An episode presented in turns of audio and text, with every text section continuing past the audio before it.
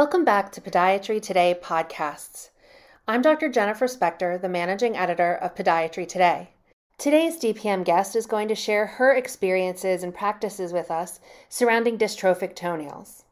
Dr. Nicole DeLauro is a diplomat of the American Board of Podiatric Medicine and the American Board of Foot and Ankle Surgery. She's on the board of directors of the American Board of Podiatric Medicine and she practices in New York and New Jersey. She's also published throughout the podiatric literature as well as an edition of Fitzpatrick Dermatology in General Medicine. Dr. DeLauro, thank you so much for being with us today. So, when a patient presents to you with a dystrophic or a malformed toenail, what are some history items that you make sure to ask? So, being in private practice, I pretty much encounter this on a day to day basis. And each person has to really be individually assessed in the sense that you know questions that i'd like to ask them are you know has there been any sort of trauma? And most people think of trauma as something you know dropping on the foot or stubbing the toe. And they don't necessarily realize that sometimes it's just the way the shoe is actually fitting.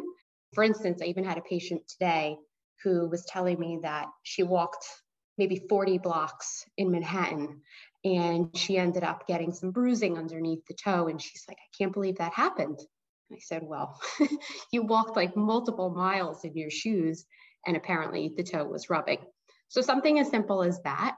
I always ask a patient if they've had any sort of chemotherapy or radiation with cancer being so prevalent these are things that most patients do get affected with in some way. And um, so it's good to know if they've had any of those types of treatments. And if there's any sort of underlying disorder, whether it's skin, um, autoimmune, uh, patients that have psoriasis, uh, for instance, those are patients that we'll see nail changes with.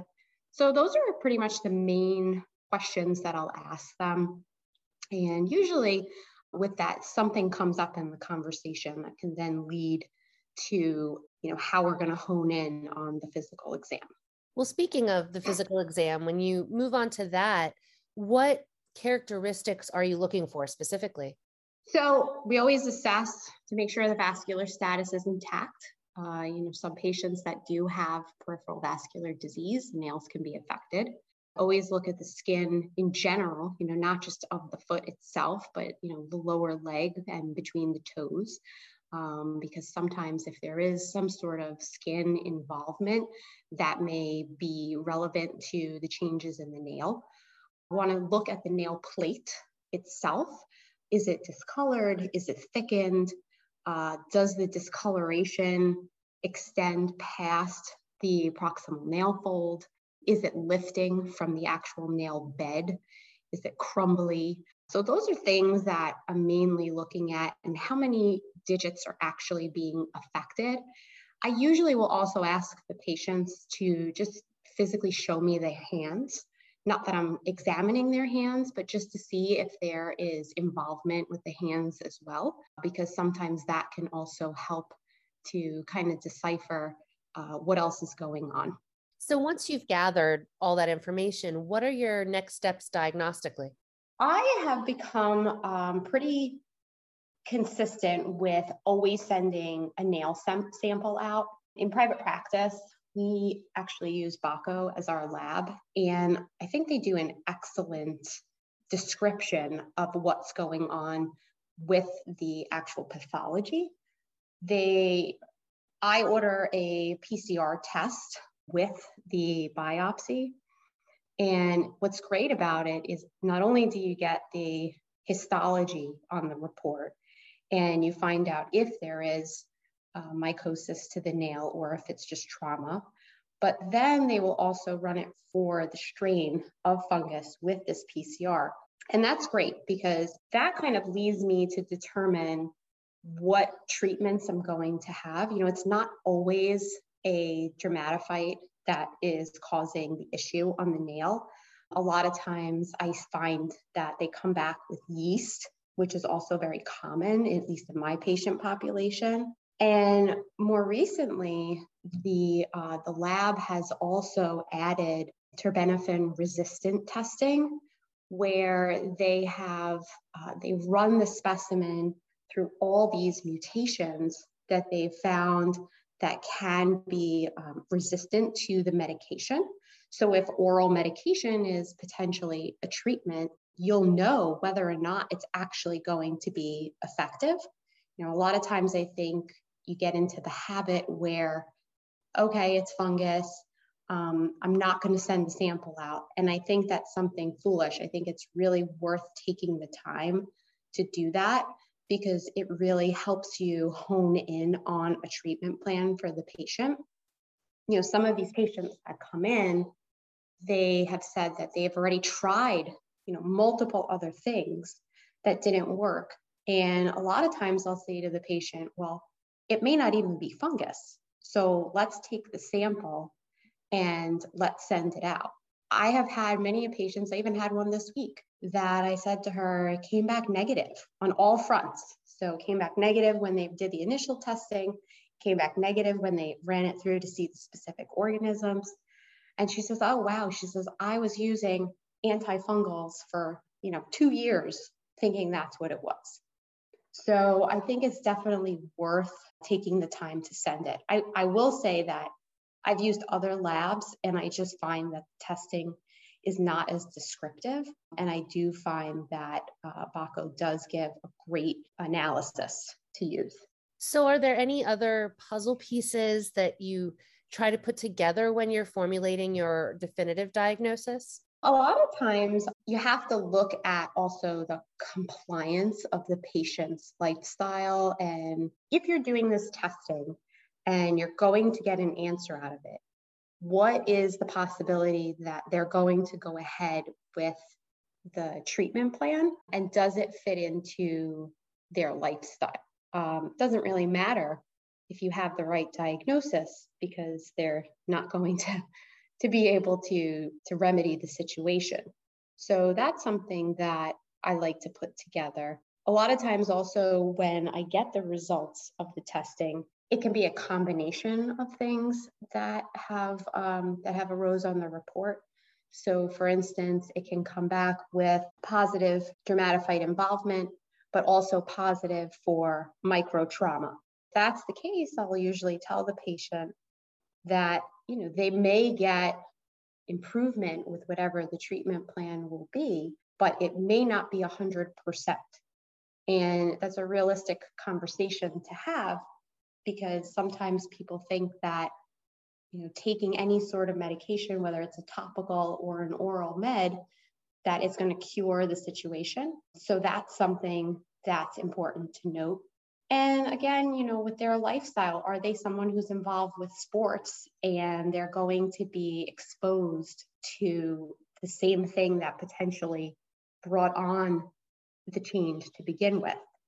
Um, or are they a runner and they're going to be wearing, you know, a snug fit shoe because that's what they're comfortable with.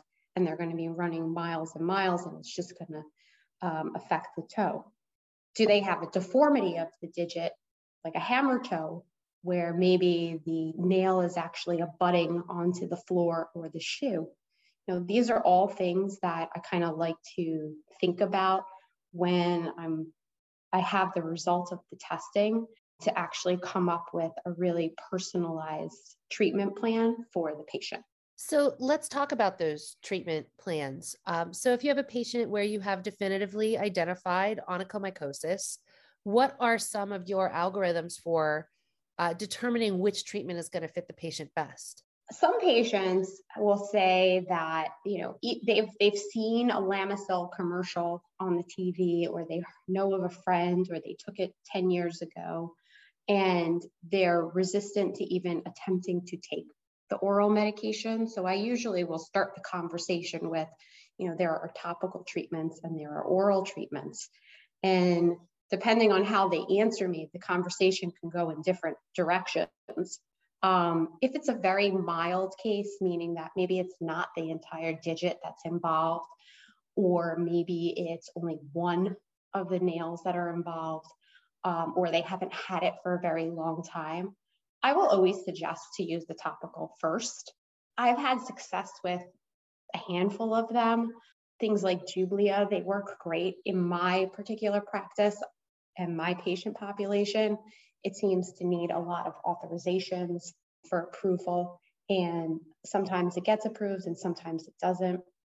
I've used other things such as Formula 7. Uh, there's another topical called Claris. I have patients who have been on Penlac. And with Penlac, you really have to be very d- diligent about good instructions for the patient because I find that you know, I always tell them put on a very thin coat, do that once a day for a week, take it off with acetone, buff the nail, and start over again. And I have them come in routinely uh, for debridement because I just find that it, lacquer leaves such a thicker film on the nail that unless you really sand that down, uh, the medicine just can't penetrate. Some patients that tell me I'm not going to go ahead and apply something to my toes every day, or I want something that's natural um, or homeopathic in a sense. I will always advise them of a white vinegar soak where maybe you're mixing three part vinegar to one part water just to dilute it a little bit. And you're soaking the feet for maybe 15, 20 minutes once a day. And I'll tell them, you know, get a toothbrush, obviously not one that you're going to use in your mouth. Uh, and you go ahead and kind of buff the nail and let it air dry. I've seen that work really well. And recently I have used topical Lamisil cream where I have them apply it to the cuticle of the nail uh, at the proximal end. And I have them do that consistently, you know, once a day. And it's it's slow, but it actually does work. And um, as long as they're consistent with any of those topical situations, tell them it's going to be a long haul, you know, maybe a solid year to even a year and a half of use but you should generally know if something's working within the first three to six months. And if it's not, then at least within the topical realm, there are a lot of different options to, to try if they're willing to do that. You know, these patients have usually used tea tree oil or Vicks or Listerine or anything they've read on the internet before they've even walked through the door.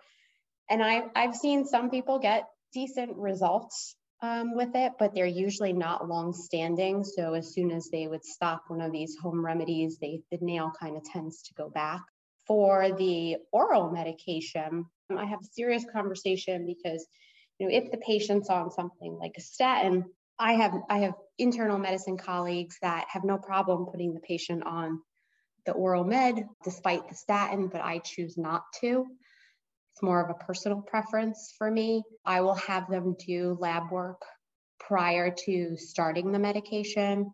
I always run a metabolic panel and a complete blood count just to make sure there's nothing underlying before starting the medication.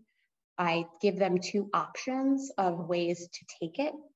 So once a day, every day for three months, or in pulse dosing, where they're taking it once a day, every day for a week, and then they're stopping for three weeks, and then it repeats. Usually with the pulse dose, uh, technically, because you have less medication in your system over a period of time, you don't need to do repeat lab work. I always run a baseline to start, and they tend to stay on the medication longer. Uh, maybe it's six months but in actuality, that's only six weeks of actually taking medication. So I find that that's a safer way to do it. I've also, you know, something to note I had a patient who was on anxiety medication. And I truthfully didn't think about Lamisil being related to anxiety. And he had told me he actually had to stop the medication because it did increase his his anxiety, which I, I found pretty surprising. And when I went back and looked into it further, it is listed as a side effect. It's further down on the list, but it's definitely something to think about uh, because we I do see a lot of patients that are taking you know anti-anxiety medication. So that was something that once you've learned it, you don't forget it.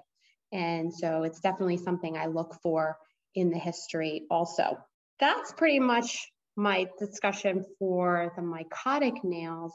Um, I do have them come in regardless of the treatment every like six weeks to two months to take a look at them and just see the progress and to do any debridement as needed.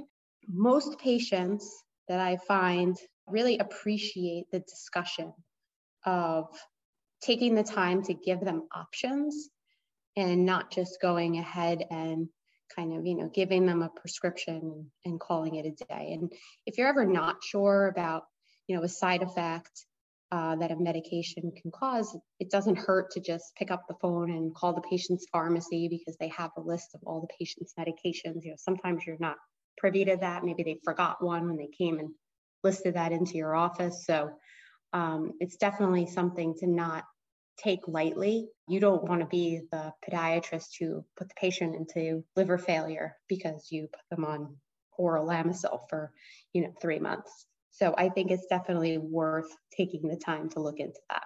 It's uh, interesting that you brought up some of the home remedies and your experience with that because we have a in our January issue on myths in podiatric dermatology and the author talks a little bit about some of those home remedies and how patients often bring them up in the conversation and how doctors may recommend some of them from time to time. So I'm curious what your experience has been with this as far as how are you managing patient expectations as far as efficacy and you know how are you approaching those types of remedies in your practice so the only ones that i've seen work have been the white vinegar and the vicks and and both of them have worked because the patient was super consistent with it. What i didn't like about the patients that i've seen who have used the vicks is that the nail plate seems to get very thin. And when you already have a nail that's kind of brittle and then you put this like ointment on it and it just tends to make it even more thin i tend to think it it it hurts the nail in a sense. I haven't seen the patient with using the Vicks have it stay uh, resolved. It actually came back. So, in my experience, I haven't had luck with those long term. The white vinegar I've seen work long term. That's the only one that I've had experience with where I've seen it work and and actually cure it. Are, have those been primarily patients with more superficial, milder cases of onychomycosis, or have you noted some anecdotal cases that are more severe? No, it's definitely cases that are milder, and it's definitely for patients who catch it earlier, you know, as soon as they see it on the nail and they're kind of in the office. Those are the patients that that works for when you have someone that's you know had this distortion of the nail for 10 years and it's gotten progressively worse i haven't seen it work at all on those patients and and a lot of times when they come into my office they've even tried other things such as laser and to be honest i mean i don't i don't personally do laser in my office i do think that there's a purpose for it and i do think that it works great for patients who again, it's very early and it's mild and maybe does not affect multiple nails. But for these patients that it does, uh, I don't really think that that's something that's uh, very efficacious. So, what about those patients where you take that nail biopsy and there is no evidence of fungal involvement, but it's truly just a dystrophic nail? How do you approach that type of patient? If it's something where it comes back and say there's been evidence of trauma and that's what caused the dystrophy, a lot of times I'll have them bring in a few pairs of shoes and I'll evaluate how the shoe is fitting. Most of the time, the shoe is too tight.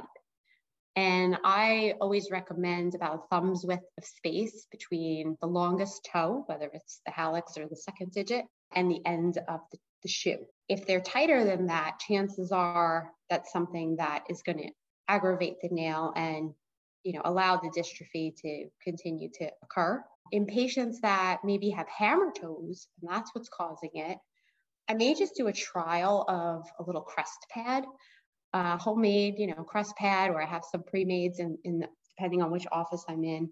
And I'll say, let's just try this and see if we can take some pressure off of the hammer toe. and see if the nail appears better. And I've seen that it does improve specific cases. So those are things that I think as podiatrists you can keep in mind, you know, look at some other shoe fit, foot deformity, and just see if there are little things that you can change to help make a difference. There are other patients where they say, you know what, I'm totally fine with it and I can just leave it be. And I said that that's totally fine too. You know, you can do that. And if it seems to be worsening or if it seems to be occurring on, you know, other nails come back in, obviously we can even redo the test if that's the case. There are some things on the market such as Nuvail, again, relatively expensive. So patients I will sometimes write a prescription for it. If they get coverage for it, that's great. Uh, and I've seen that work to help kind of specifically work only on dystrophic nails. And um, I don't I don't do it particularly in my office, but the Keryflex nail uh, restoration system, I, I have colleagues that have tried it and they've gotten pretty good results with it. But it's a little time consuming, and the patient does have to come in, uh, you know, maybe every like six weeks or so, and maybe they don't want that time commitment. But those are some other options that they have. What about other nail pathologies? Are there any other particular diagnoses that you've uh, stumbled upon in your patients where you have any pearls that might be helpful? You know, part of it, I think, is taking good history. There are patients that maybe you can diagnose psoriasis through the nail biopsy that maybe don't have skin involvement just yet. So I think that's something to consider. Another issue, you know, that maybe you come across is patients will present with like a stripe in the nail, um, you know, from the melanin pigmentation. And this is something to, you know, always take the extra second to look at it because you want to make sure you don't have that extension into the proximal nail fold or you know a very wide band that could be potentially a melanoma. You don't want to miss those things. Um, i've been fortunate enough where i haven't had to to have any of those patients but we've had had them in our practice as a whole and fortunately, it was because, you know, the, the podiatrist took the time to go ahead and say, you know what, that doesn't look right. It's not just a regular pigment stripe. And let's go ahead, take a biopsy. And then ultimately, they were referred out for treatment. And, they, you know, they've been very, very gracious that it was because of the podiatrist seeing that change that ultimately saved their life. Um, you know, they ended up losing the toe, but in the grand scheme of things, you know, they they could have could have been fatal.